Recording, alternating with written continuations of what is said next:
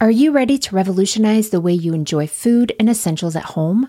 Introducing Dash Pass from DoorDash, your ultimate ticket to convenience and savings. With Dash Pass, you gain exclusive access to unlimited $0 delivery fees on eligible orders, along with members only deals and discounts that will leave your wallet smiling. Whether you're craving the flavors of your favorite restaurants, need groceries from across town, or anything in between, Dash Pass ensures that everything you need is just a few clicks away, delivered right to your door.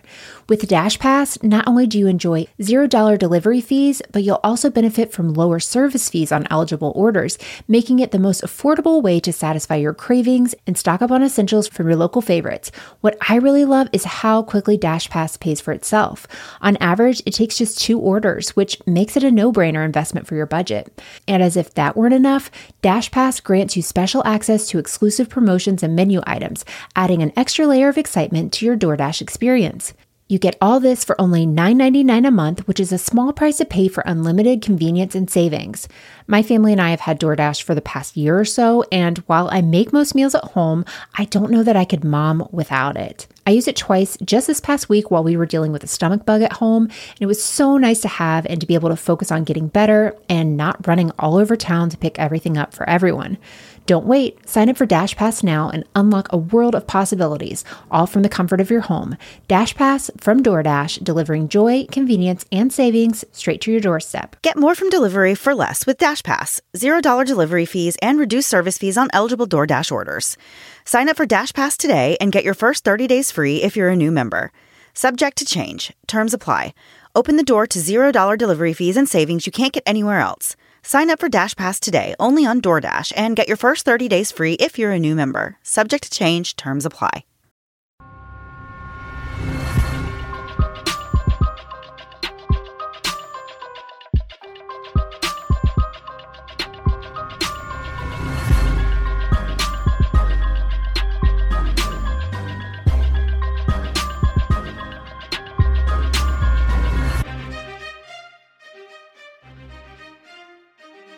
Hey guys, and welcome to Moms and Murder, a true crime podcast featuring myself, Mandy, and my dear friend Melissa. Hi, Melissa. Hi, Mandy. How are you? I am doing good and so happy to be back in 2019. How are you? I'm good. Feeling about Yeah. it. what am I going to do? I'm not sure. I can't turn back time. We're going forward. It's 2019. Luckily, we don't really write checks anymore, so it shouldn't be an issue till about June or July. Yeah. Trying to remember this. So, yeah. And you're like on vacation, vacay, still coming to us from the great state of not Florida. there you go. Yeah. Yeah. yeah. So you're having the time of your life. I'm very excited for you. Yeah. Good. Great Christmas break. We had Yeah, good time been- off. Yeah. It has. It's been awesome. And my kids are getting to hit the slopes really for the first time. They did it a little bit last time we came, but they're doing much better this time. It's been so fun watching Yeah. them learn how to ski and my my older son is snowboarding and yeah, it's been a great time. That's super cool. But now that you said hit the slopes, I s- expect you were going to say words like drumettes a lot. and thank you, everyone that told us what drumettes are. We know. We've got it now. It's under control. Thank you so much for reaching out, every last one of you. Just kidding. We appreciate it. But yeah, we're back. Let's do this. Mandy. Yay. Mandy has Yes. a great, crazy, of course, we always say that. So really, it's like white noise at this point whenever I say this. But Yeah. a, I had never heard of this case specifically. Um, so this was a new one for me, and I'm excited to get into it.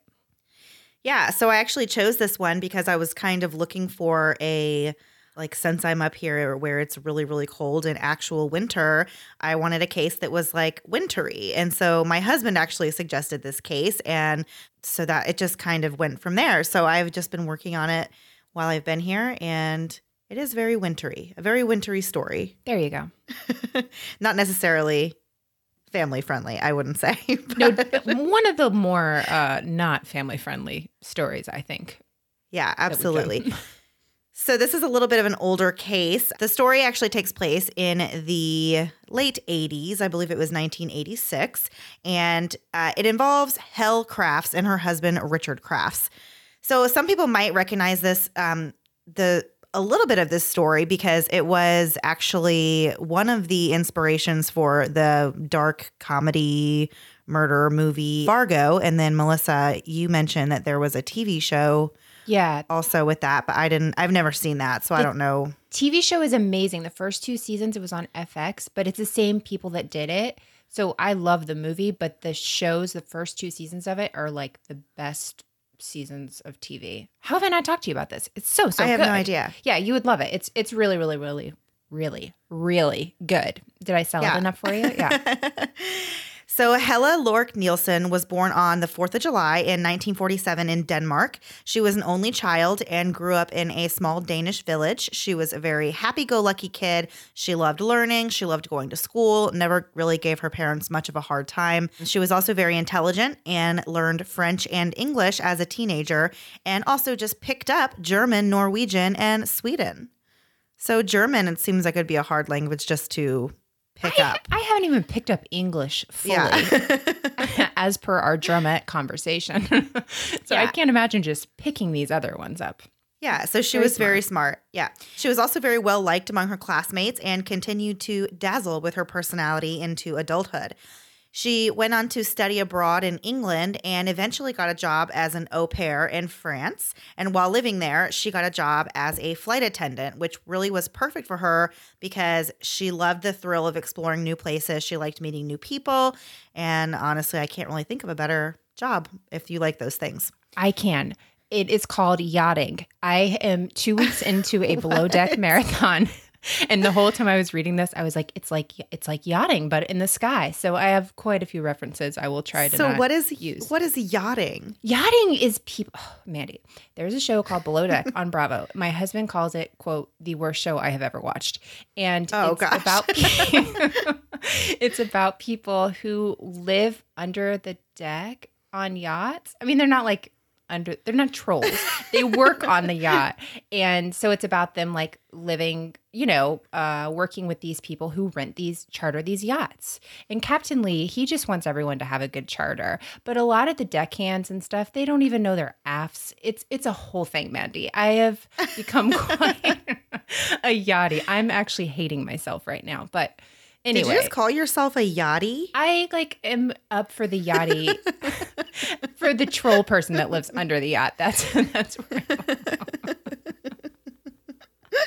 So anyway, but uh, but the idea on with most of them is they love to travel, and so this ends up being a mode of you know being able to do that for them. So same idea. Oh my gosh, my rabbit trails are intense tonight. Keep going, Mandy. So Helle loved her job as a flight attendant and eventually she applied to work for Pan Am and she was selected as one of the 8 out of 200 to get the position. She trained for this job in Miami while living in a motel near the airport. There was a lot of pilots and flight attendants that would also stay at this motel while they were on, you know, doing all this training. So it- it was kind of like I guess in that um, flight community, it's very close knit and like you would just all hang out together a lot. So it Right. wasn't really an uncommon thing for flight attendants to have like these casual romantic encounters with other airline employees or people in that circle, um, especially pilots. I guess it's like a big, like a rumor that's not really a rumor because it's true. Yeah. oh, Melissa. I gotta go. We're only like seven minutes into this. Okay. So on May 24th, 1968, Helle met Richard Crafts while waiting at the motel for one of her flights. Richard was at the time a 31 year old with kind of an untidy appearance. He wasn't a very tall man. He was only about five foot eight, but he was just okay looking. But some women apparently were drawn to his whole entire thing that he had going on. I guess you could say he was like a bad boy, kind of. You know, some bad people hair like that. boy. Yeah. yeah. So, but he was basically just an average looking guy. And Helle was actually very pretty. And I would say probably out of his league. I saw pictures of her and pictures of him. And she was a very pretty woman. Like, just, you know, exactly what you would think of as a, a flight attendant in the 80s. She had the whole entire look. we know looks do not matter, right? Totally. No, Let's get that absolutely. Looks not. don't matter. Yeah. But you can look at somebody and say, wow, that person is gorgeous. Like she just had a naturally beautiful, like her features were nice. That's like Yes. science. We can't help that. Yeah. Science was not as nice to him. Yeah, exactly. Um, so Richard actually had many girlfriends, and almost all of them were within this airline community that I talked about a little bit ago. And he would he always told elaborate stories about his past that may or may not have had really any truth to them at all, such as that he worked for the CIA at one point, but then he never could really explain what exactly he did or what position he held or anything like that. So it's like, okay, sure. Isn't the first rule of CIA to never say you're in the CIA? Yeah. Like I feel yeah, like exactly. as soon as you say that, I'm like, well, you're definitely not. I yeah. mean, I think that's how these things work. Richard was born in New York City on December 20th, 1937. He was one of three children. Uh, he was actually the only brother to two sisters. His father was a very successful New York businessman that later moved his family to the affluent community in uh, Connecticut called Darien.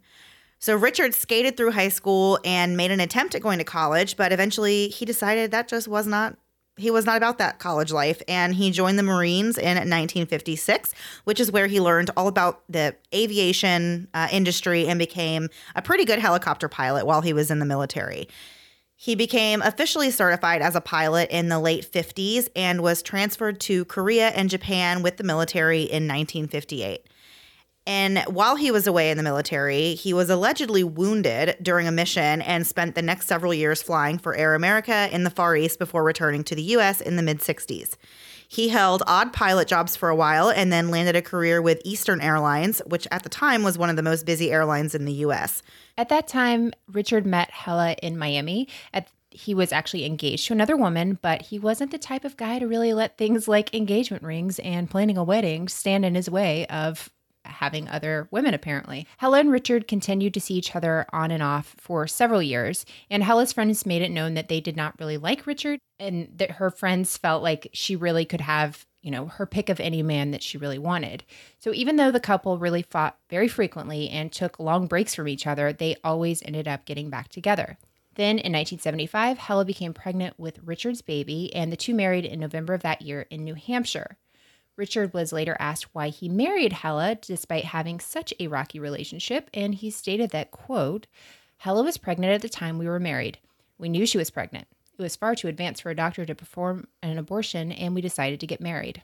That's just such a sad. I mean, I don't know. I I, I don't know. This is such a sad thing to say. It's a sad about, statement to make. Yeah, it is.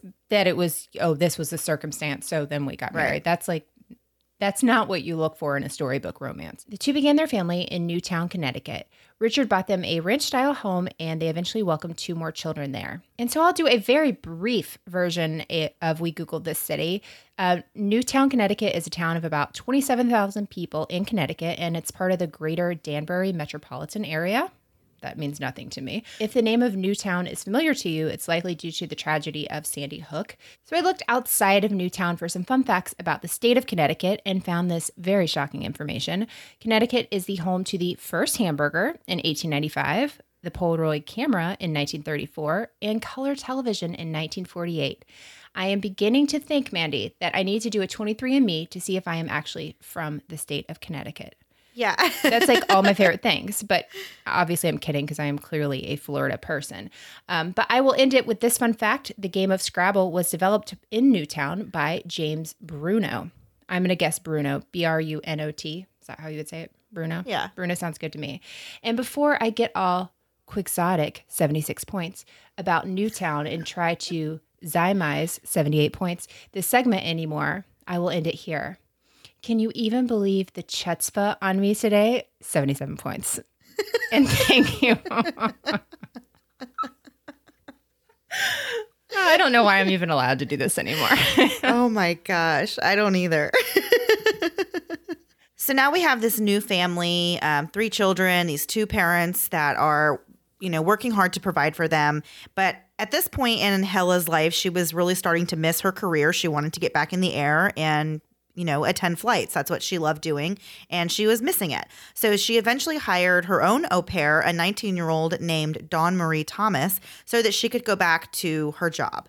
Another part of it also was that Richard, being a pilot, was always gone as well. So it was just a lot of the time, it was just Helle home with the kids and I guess she just got sick and tired of sitting around and, you know, thought, well, maybe I want to go back to work and, you know, not be left here all the time. So that's what she chose to do.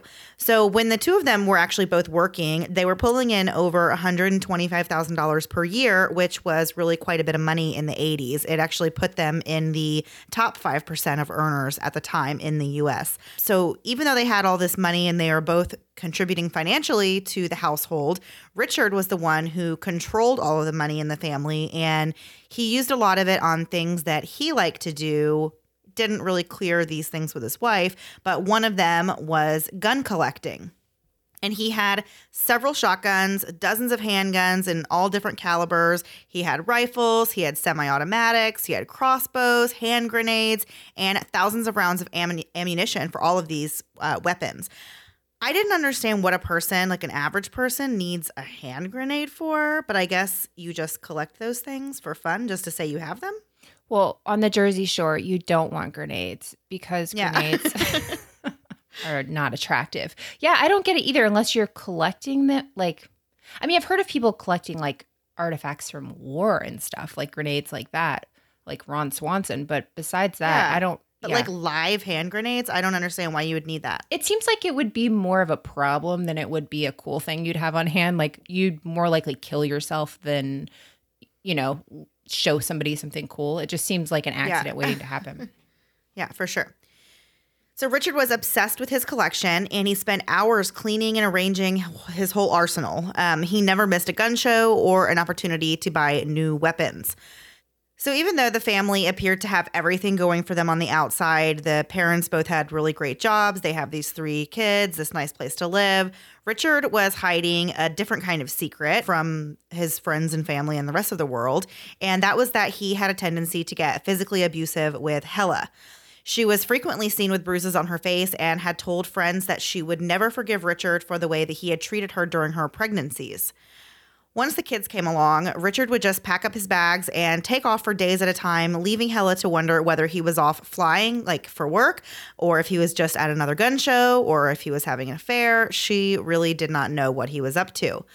Since he controlled all the finances, he would tell Helle to go ahead and pay for the house expenses, but then he would just be off spending money kind of willy nilly and buying a bunch of stuff that they did not even need. Apparently, their um, front yard of their house was just covered with broken down machines. There was like a backhoe in the yard, and the house was always under repair or in need of repairs, which kind of struck me as odd for them having as much money as they had. Right. I mean, you would think he would just say, just get the stuff fixed, you know. Right. But in 1982, Richard took an unpaid job as a volunteer police officer in Newtown, which he took very, very, very seriously, even though he was not getting paid. He was kind of the. It's a power trip yeah, like I'm the new sheriff in town kind of attitude that he had. So years later, he was hired on as a real police officer in a neighboring town where he was paid a salary of $7 per hour, which was well under what he had been making as an airline pilot the whole thing, everything that I read about him going into the police force was that he, a lot of it he like took upon himself to do. So he paid for his own police training like in full, which I guess you can do that. I mean, I guess doesn't everyone? I don't. I guess not. I guess if you go to school, yeah, I don't, I don't really have a good know. answer for this. Yeah, they made it sound like it was a weird thing that he paid for his own police training. He even bought a Ford Crown Victoria, which was the same car as the state police were using, and paid for it to be outfitted like with the decals and everything to look like a police car. I don't understand why though, because right. if he was a real police officer at that time, why would he need to do all of that? Was he and not just get like a police issued car. Why did I think he was a part time police officer? Wasn't he part time? I think so, yeah. Maybe, but it was like maybe a they real were like, paid position. Yeah, but maybe they were like, okay, you're part time, so you don't get a car. And he was like, don't worry, I'll get a car and I can right. be cool like you guys. Because it doesn't make sense. Because you'd think they would even say like, hey, you can't make your car look like ours. Like there has to be a law against you know making your car look like a police car. So maybe they just yeah. were like, whatever. I like whenever we speculate on things because we're going to get emails about what yeah. what we got wrong here.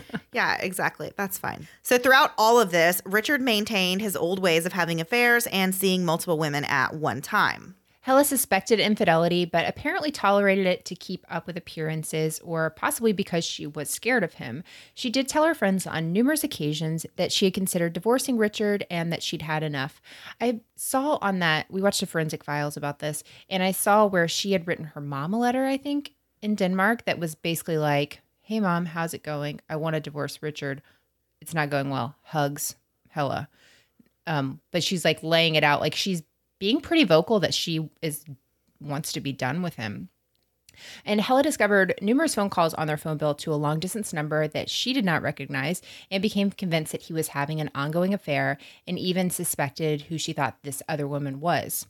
At this point, she's had enough and she hires herself a prominent divorce attorney named Diane Anderson to discuss her options for moving forward with leaving Richard.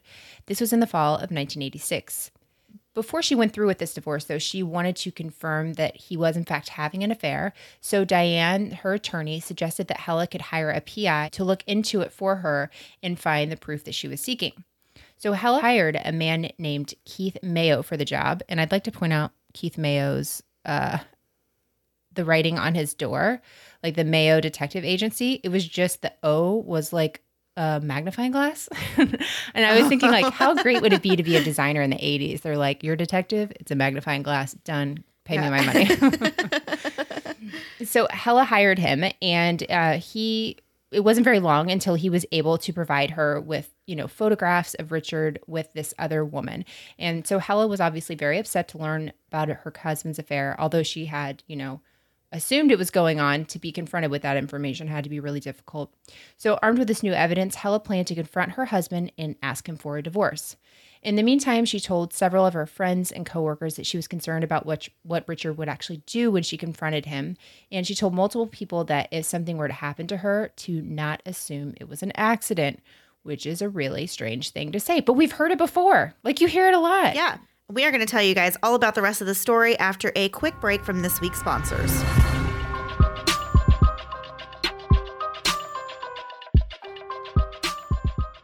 This year, let's make health and wellness a top priority with the help of Care of's monthly vitamin service. Whether you are focused on having glowing skin, boosting your energy levels, getting more sleep, or generally being healthier, Care of has you covered in 2019. Care of has a fun online quiz that asks you questions about your diet, your health goals, and your lifestyle choices. Best of all, it only takes about five minutes to find out your personal, scientifically backed vitamin and supplement recommendations. The quiz is super easy, and it's really a fun way to match what you need with your goals for your body. Your personalized Care of subscription box gets sent right to your door every month with personalized daily packs, great for a busy on the go lifestyle. Each day is its own individual pack, so it's easy to throw in your purse or bag to take it on the go. Plus, each pack comes with a fun quote to add a little more fun and flair to taking your vitamins. A portion of every sale goes toward the Good Plus Foundation, which provides expectant mothers in need with valuable prenatal vitamins. Prenatal vitamins are so important to expectant mothers and babies, and we love being a part of Care of's commitment to helping expectant mothers in need. Take advantage of this month's special New Year offer. For 50% off your first month of personalized Care of vitamins, go to takecareof.com and enter MOMS50.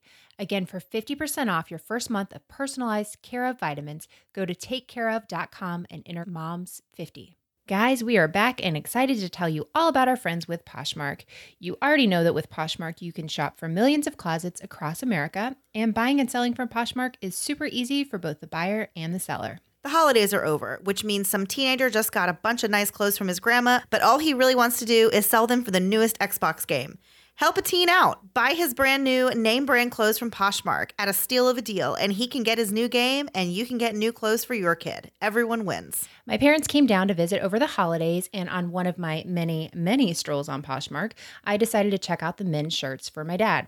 I stumbled upon a great shop where I found a few polos from Joseph A. Banks and Nike and that I knew he would love.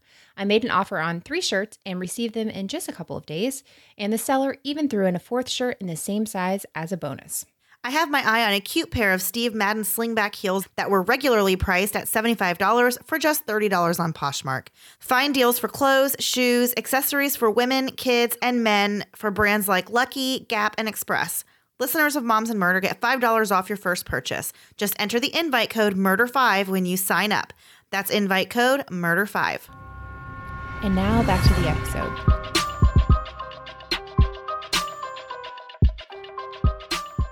So, of course, Helle, we can see that she is definitely getting a little bit concerned about the state of her relationship with her husband. She's now told her coworkers and friends to be on the lookout for anything strange happening to her and that it would not be an accident if something did happen to her. At this point, Helle has filed for divorce. It was November 11th, 1986, and she actually chose her and her lawyer made the decision not to charge Richard with adultery due to concerns about their children and how they would handle the divorce and then also how the family as a whole would look within the community community. So she opted for what they called a no fault divorce. Helle then contemplated when the best time would be to break the news to Richard. She expressed her concern of potential violent backlash to her attorney, as well as to her friends, as we said before. On the night of November 18th, 1986, Helle returned from attending a flight from Frankfurt. Helle and two other flight attendants, one of whom was Helle's good friend and neighbor, her name was Rita, they all drove to Newtown to drop Helle off at home. When they arrived, Helle said with a sigh, Richard's home. Before getting out of the car, Helle also mentioned that Dawn, the au pair, was working her shift at McDonald's that night, but would be home a little bit later on. And then she just said goodnight to her friends and gathered up her flight bag and everything and went inside of her house. This would actually be the last time that Helle was seen alive. Early the next morning, Richard woke up the au pair at 6 a.m. and declared that he would be taking her and the children to his sister's home in Westport, Connecticut. He told Dawn, the au pair, that Helle had already left ahead of them and that they would meet her there. There had been a really bad winter storm in the middle of the night, and that caused power outages in the area and made driving conditions really dangerous. When they arrived at Richard's sister's home, Helle was not there. Richard dropped Dawn and the kids off according to Dawn, and then he left immediately and did not return until 7 p.m. that night. So that's a lot of time to just like randomly say, We're going to my sister's. Helle will yeah. be there. She's not there. And then doesn't come back till, you know, late that evening.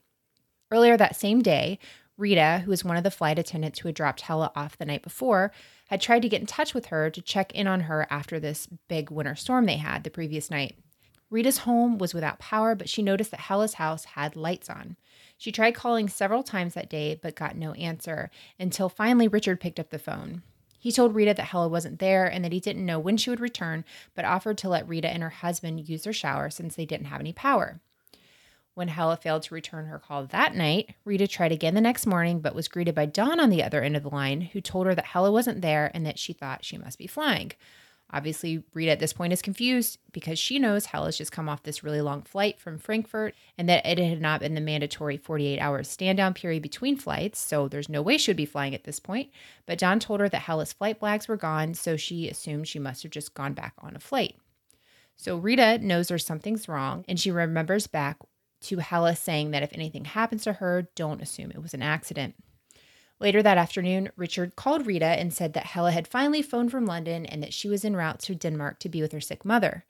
Rita knew Helle's mother was not sick. Helle had talked to her on the phone three days before and never mentioned anything about a severe illness. So, really, Rita knows a lot of what's going on in Helle's life. And so she's not going to just bite at any old, you know, story that comes yeah. up.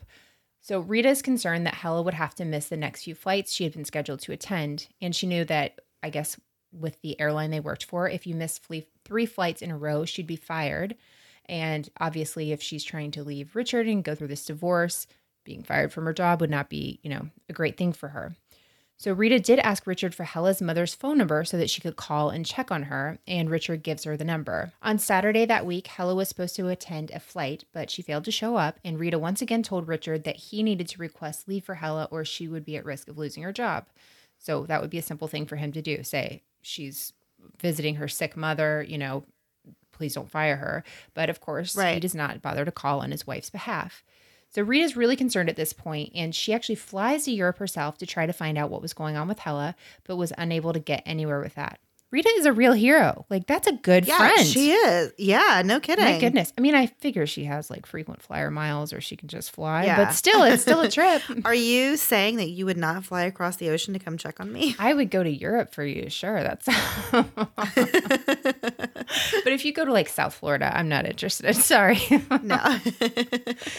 So she tries to call the number that Richard had given her, but um, she was unsure if she ever even reached the right person because she doesn't speak Danish. Uh, she learned later on that the number did not even belong to Helle's mother. By the following Tuesday, um, which was a week after Rita had last seen or spoken to Helle, she began to feel this sense of dread and made a comment to her own husband that she was scared that Richard had actually done something to Helle. Of course, this is a very big accusation to make, but at this point, her friend has been missing for a week and she has not been able to get in touch with her and has now gotten a couple of different stories from Richard. So you can kind of see where he would start looking a little bit suspicious at that point. So days passed with no word from Helle, and her lawyer got word eventually that she was missing and decided to contact Keith Mayo, who was the PI that had uncovered Richard's affair um, to begin with. So the two of them agreed that they should go to the police, and on December 1st, two weeks after Helle was last seen, that's what they did. But the police did not really take the case seriously uh, right away it was kind of one of those things you hear about a lot when it's an adult that is being reported missing and then kind of the initial thought is well is it a crime or did this person just get tired of their life and take off on their own free will?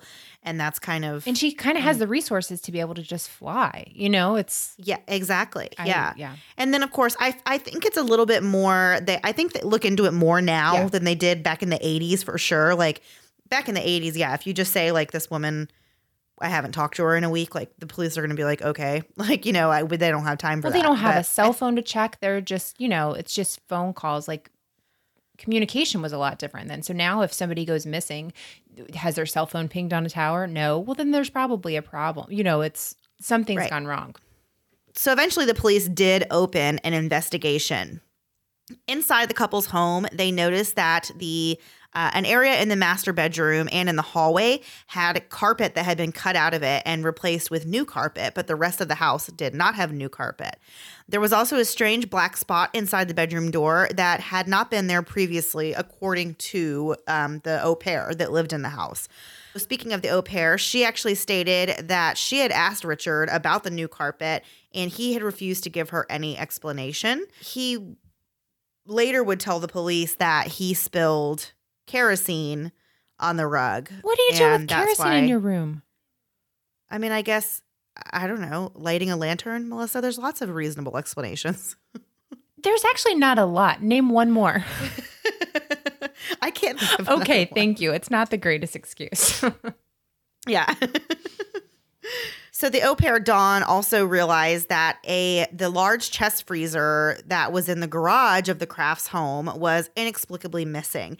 And not just any chest freezer. This was a brand new chest freezer that Richard had just purchased. They had the old one that was still down there in the basement, but the brand new one that he had just bought was now g- completely missing. So the fact that Richard had not reported his wife missing was also highly suspicious at this point. Now it's been weeks, and of course, Yeah. everyone is like, why are you acting like everything is fine when your wife is clearly missing? That duff doesn't make you look really good. Neither does the fact that he continued having multiple affairs in the time after Helle went missing, but he never once mentioned to any of his girlfriends that his wife had vanished or that he hadn't seen her. At some point, the police asked Richard to take a lie detector test, and shockingly, he passed with flying colors, and the police believed he had absolutely nothing to do with Helle's disappearance. So they began digging a little bit deeper into what he had been up to in the days leading up to uh, Helle's disappearance and immediately following. And they started doing this by reviewing his credit card purchases and noticed several things that stood out to them. On November 13th, Richard bought a large capacity freezer, which I mentioned earlier, and he picked up the freezer on November 17th, which just so happens to be the day before his wife goes missing. He also rented a large piece of machinery from a local rental place called Darien Rentals and paid $900 for whatever this rental was, which of course sent off alarm bells in the detectives' minds because what would you rent that would cost that much money? You know, I've rented tools and stuff from Home Depot before, even like big things, you know, but $900 is a very expensive rental. For so the police really wanted to find out what exactly he rented from there for that amount of money. On December 25th, 1986, detectives had at this point spent days getting a search warrant together for this home so that they could go back to the house and kind of poke around and find any evidence. And they were able to finally execute that search warrant on Christmas Day, as I just said. At the time that the police went into the home, Richard and the children were gone on uh, on vacation in Florida for the holidays. Uh, the police actually thought that would be a better time you know, better Yeah. than ever time to go and search the house. So when they are, they actually enter the house through a window, and when they got inside, they noticed that the house was in complete disarray. There was dirty dishes, dirty clothes. There was mattresses on the living room floor, which they had wrote that in this article like it was some big thing. But I don't know if your kids ever try to do this. My kids love dragging mattresses out into the living room. I don't know what the appeal or the fascination is, but mine do it all the time. So I hope that's not a standard by which we are measuring like, like disaster houses because please don't ever come to mine. Um, so they also found numerous guns at the home, and there was speculation that maybe Richard could have shot Helle and killed her, but they of course can't prove any of this. They they need to find proof. So on a search of the home, Dr. Henry Lee, a forensic expert, located more evidence um, that Helle had been actually fatally injured. He found tiny specks of blood splatter on the Crafts mattress that were so small you could barely even see them there, as well as a larger, about six inch long blood smear on the side of the mattress at the foot of the bed. Are you ready to revolutionize the way you enjoy food and essentials at home? Introducing Dash Pass from DoorDash, your ultimate ticket to convenience and savings. With Dash Pass, you gain exclusive access to unlimited $0 delivery fees on eligible orders, along with members only deals and discounts that will leave your wallet smiling. Whether you're craving the flavors of your favorite restaurants, need groceries from across town, or anything in between, Dash Pass ensures that everything you need is just a few clicks away, delivered right to your door. With Dash Pass, not only do you enjoy $0 delivery fees, but you'll also benefit from lower service fees on eligible orders, making it the most affordable way to satisfy your cravings and stock up on essentials from your local favorites. What I really love is how quickly Dash Pass pays for itself. On average, it takes just two orders, which makes it a no brainer investment for your budget. And as if that weren't enough, Dash Pass grants you special access to exclusive promotions and menu items, adding an extra layer of excitement to your DoorDash experience. You get all this for only $9.99 a month, which is a small price to pay for unlimited convenience and savings. My family and I have had DoorDash for the past year or so, and while I make most meals at home, I don't know that I could mom without it. I used it twice just this past week while we were dealing with a stomach bug at home, and it was so nice to have and to be able to focus on getting better and not running all over town to pick everything up for everyone. Don't wait. Sign up for Dash Pass now and unlock a world of possibilities, all from the comfort of your home. Dash Pass from DoorDash, delivering joy, convenience, and savings straight to your doorstep. Get more from delivery for less with DashPass. $0 delivery fees and reduced service fees on eligible DoorDash orders. Sign up for DashPass today and get your first 30 days free if you're a new member. Subject to change. Terms apply. Open the door to $0 delivery fees and savings you can't get anywhere else. Sign up for DashPass today only on DoorDash and get your first 30 days free if you're a new member. Subject to change. Terms apply. The test confirmed that the blood was human blood and that it came from someone with type O positive blood type, which was exactly what Helle's blood type was.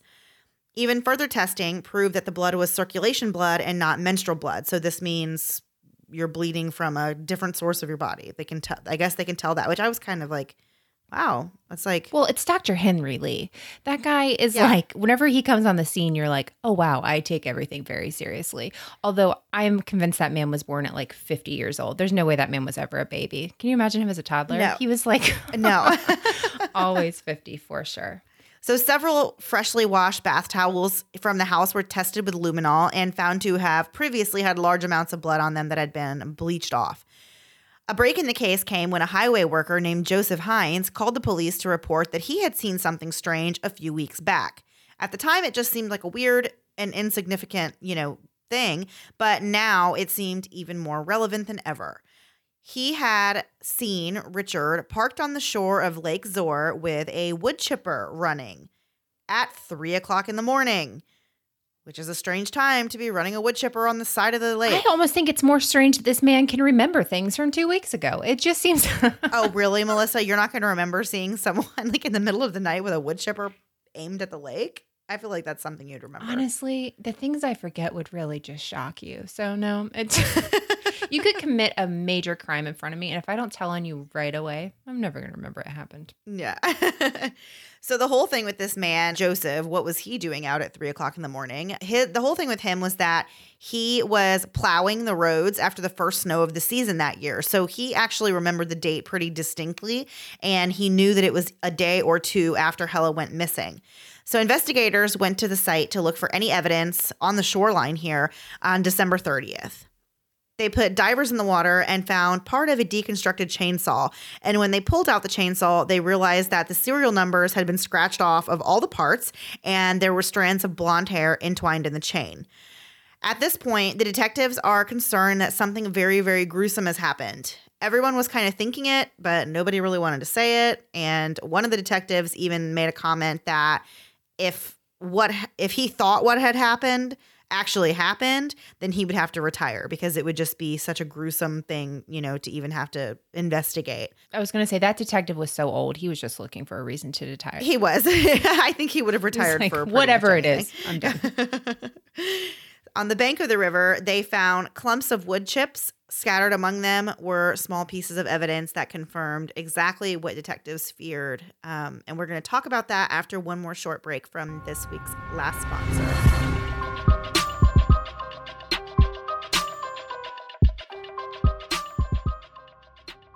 There are many things in life that I love my family, cheese, every show on TLC, but there are a few things I truly hate, like feet, people that say LOL instead of laughing, and going to the store to try on bras. Thankfully, Third Love can help me with the last one.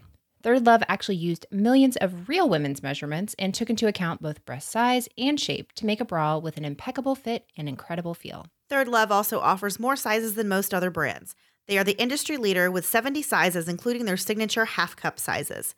Third Love also offers quality in every stitch and uses premium fabric and expert design.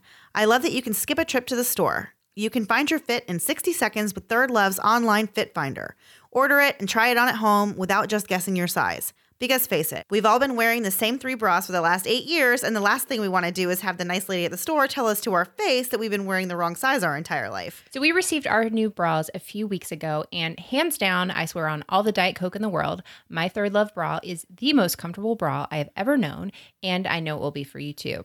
The labels are tagless, so there's no itching or irritations, and the straps won't slip. And Third Love uses ultra soft smoothing fabrics and lightweight, super thin memory foam cups. It's like a pillow for your ladies. Third Love also offers a 100% fit guarantee. Third Love's team of expert fit stylists are dedicated to helping you find your perfect fit. If you don't love their product, returns and exchanges are free and easy. But really, you're going to love their product because of the amazing time and care they have put into it. Third Love knows there's a perfect bra for everyone, so right now they are offering our listeners 15% off your first order. Go to thirdlove.com slash murder now to find your perfect fitting bra and get 15% off your first purchase. That's thirdlove.com slash murder for 15% off today. And now back to the show.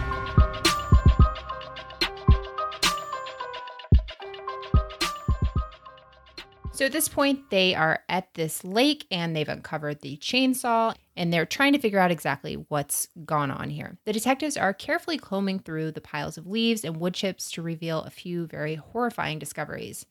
They found in the rubbish a human thumb, a fingertip with a fingernail still attached, many strands of blonde hair, bone fragments, a dental crown tooth with a piece of jawbone still attached to it, a lacy material from undergarments, and really probably the most incriminating thing, they found a mailing label with Helle Craft's name on it. Like literally a calling card of who this Yeah. is. Right. So DNA technology was not as advanced back in the 80s, so even though police believed these were human remains, they had a really difficult task ahead of them to prove who the remains belonged to. Without being able to prove that it was Helle, they wouldn't be able to convict Richard of her murder despite the mounting evidence against him. In total, they collected 2,660 strands of hair, 69 slivers of human bone, five droplets of human blood, two teeth, a piece of human skull, three ounces of human tissue, a portion of a finger, and one portion of a toenail. Forensic experts had their work cut out for them when it came to proving that these remains were Helle's. But, like, how easy would it be now? They'd be like, we need half of one of those things. And Yeah, yeah, figure it out. exactly. Yeah. Dr. Lee had suspicions that bone fragments had gone through the wood chipper, and to prove it, he had the body of a pig sent through a wood chipper. Would have appreciated them not showing that on television, I have to be honest. Yeah, that was extremely gruesome. I did not like how they just had it lined up. No, they were just like, like and then we're, they're to show this, we're going to take a pig, and you're like, wait, wait, wait, that's this is not a reenactment. this is real. It was terrible.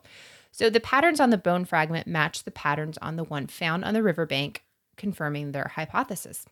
They could tell that the bone fragments came from someone with an O plus blood type. A fingernail found at the scene had red nail polish on it, and when they tested the nail polish against a bottle of nail polish found in the Crafts home, it was a match. Investigators were able to obtain copies of Helle's dental records, which is what eventually proved that the remains belonged to Helle. A tooth found at the scene was confirmed to have come from her mouth.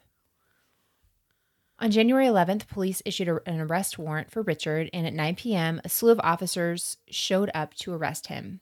Richard obviously was not happy about this, and he told police to leave him alone and that he would take care of it in the morning. I love that.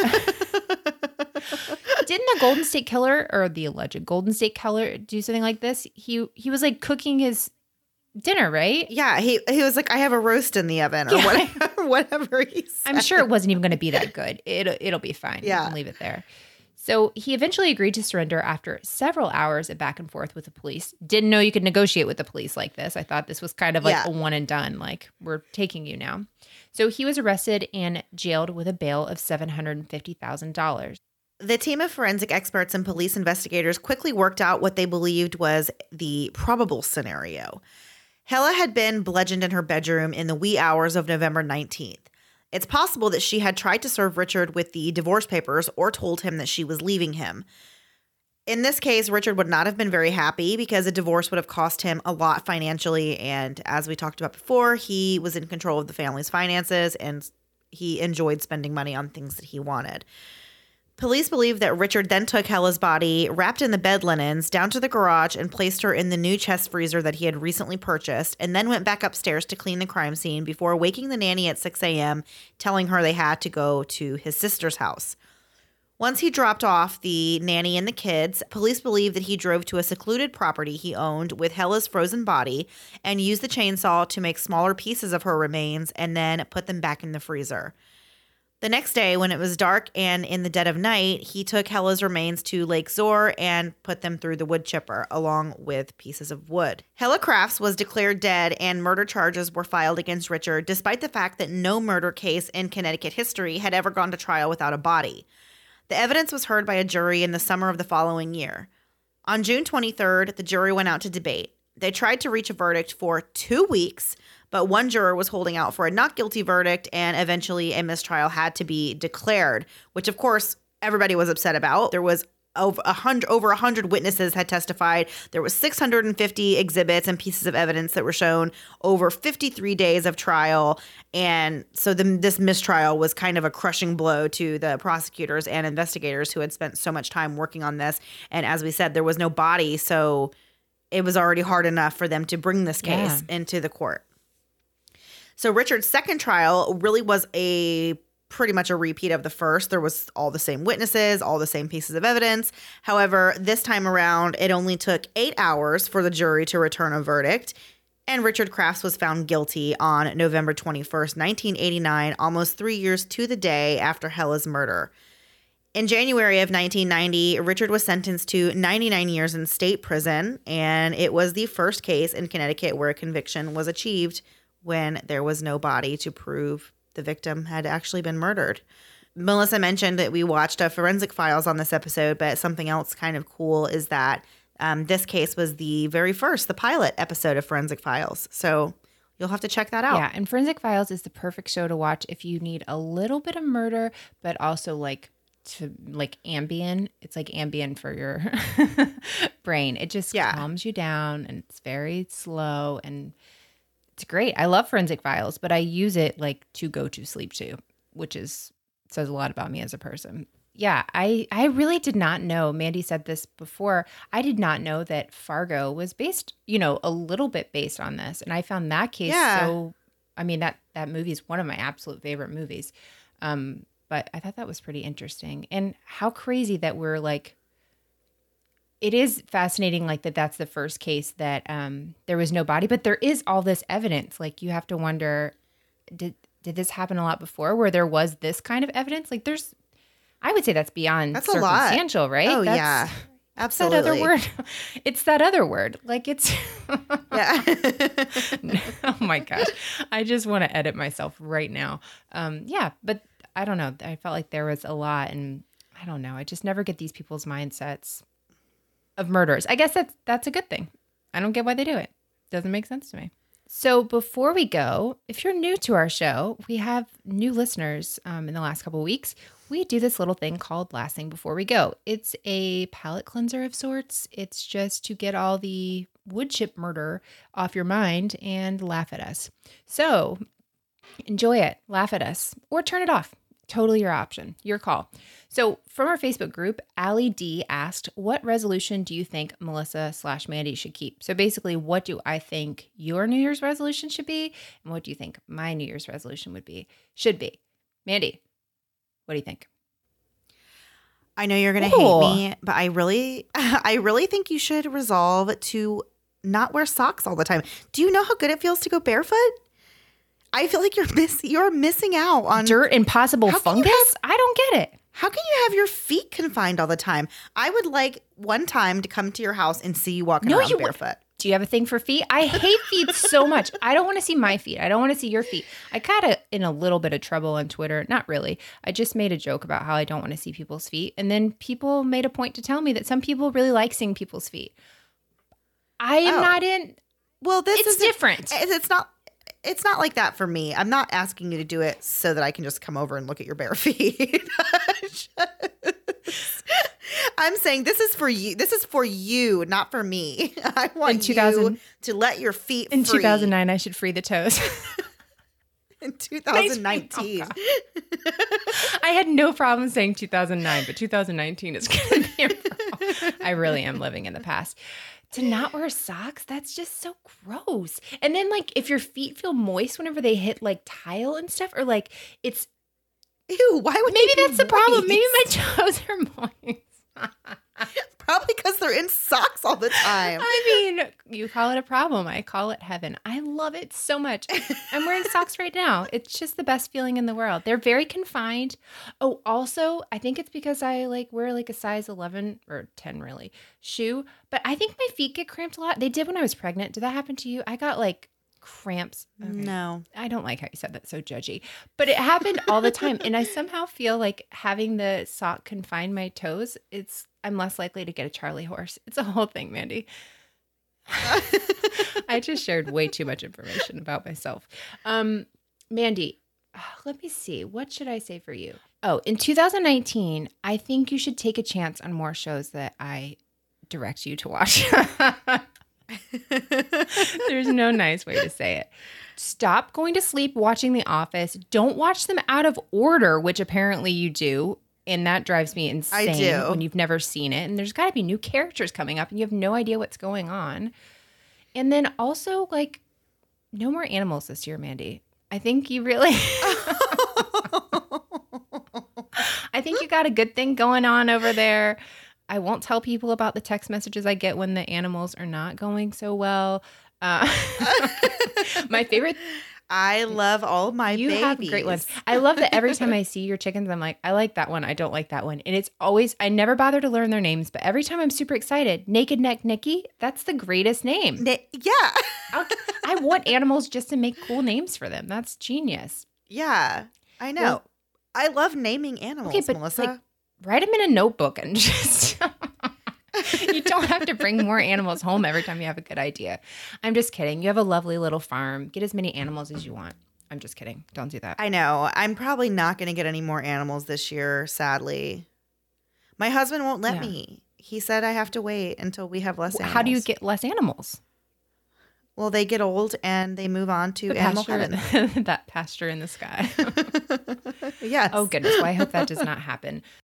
So thank you guys for listening. We're back next week. We're back to weekly episodes. Yay. We did it. Yay. And I have some really good ones coming up. So I'm excited. I was I love just leaving you out there to see how you're gonna end it. It's my favorite thing ever. I've missed this, Mandy. I've really missed this. I know. It's great to be back. So we will talk to you guys next week. Uh, you can find us on social media, you know, wherever you look, Moms and Murder, and patreon.com slash moms murder podcast. We have we'll have a new episode up this month. Don't have an idea yet, but it'll be good. It'll I do. Is it the I one do. you told me I do. I do. I do. I really want to do it. okay. Aaron yeah. Hernandez. Okay, we can do it. Let's talk about that Let's on do it. Patreon. And if you haven't already heard, we did uh, the story of Brittany Murphy's death uh, last month with Kim from People Are Wild, and that was really good, full of stupid references that you don't want to miss, or maybe you do, but don't. Okay, we will be back next week, and we'll talk to you guys then. Bye. Thanks so much for listening to the Moms and Murder podcast. Make sure to check back with us next week for a new episode. You can also find us at momsandmurder.com where you can connect with us via social media. Please make sure you subscribe and give us five stars because giving us four stars would be a crime. Thanks so much.